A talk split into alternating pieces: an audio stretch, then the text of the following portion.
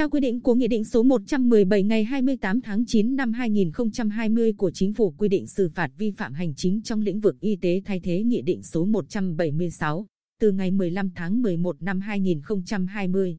Mức phạt tiền hành vi hút thuốc tại nơi bị cấm tăng lên đến 500.000 đồng. Qua 5 năm triển khai thực hiện Nghị định số 176 ngày 14 tháng 11 năm 2013 của Chính phủ, công tác xử phạt vi phạm hành chính trong lĩnh vực y tế đã được thực thi, song còn nhiều khó khăn, vướng mắc khi vẫn còn một số quy định chưa bảo đảm tính khả thi, khó xác định hành vi vi phạm.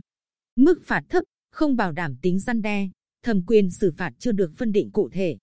Bên cạnh triển khai thi hành các quy định về xử phạt vi phạm hành chính trong lĩnh vực y tế tại Nghị định số 117, lĩnh vực phòng chống tác hại của thuốc lá là lĩnh vực còn có nhiều hành vi vi phạm. Công tác kiểm tra, thanh tra, xử lý vi phạm còn khó khăn.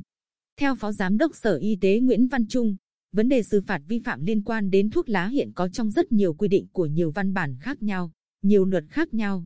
Đối với Nghị định 117, nội dung các xử phạt vi phạm hành chính liên quan đến thuốc lá quy định xử phạt vi phạm về địa điểm cấm hút thuốc lá. Nếu như trước đây chỉ xử phạt từ 100 đến 200 nghìn đồng thì hiện nay tăng lên từ 200 đến 500 nghìn đồng. Đáng chú ý, Nghị định này quy định về mức phạt tiền đối với hành vi bán, cung cấp thuốc lá cho người chưa đủ 18 tuổi. Theo đó, phạt tiền từ 1 đến 3 triệu đồng đối với hành vi không có biển thông báo không bán thuốc lá cho người chưa đủ 18 tuổi tại điểm bán của đại lý bán buôn, đại lý bán lẻ thuốc lá. Phạt tiền từ 3 đến 5 triệu đồng đối với một trong các hành vi bán, cung cấp thuốc lá cho người chưa đủ 18 tuổi. Trường hợp bán thuốc lá không ghi nhãn, không in cảnh báo sức khỏe trên bao bì thuốc lá là thuốc lá nhập lậu. Thuốc lá giả thì thực hiện xử phạt theo quy định của pháp luật về hoạt động thương mại, sản xuất, buôn bán hàng giả, hàng cấm và bảo vệ quyền lợi người tiêu dùng mà không bị xử phạt theo lĩnh vực y tế.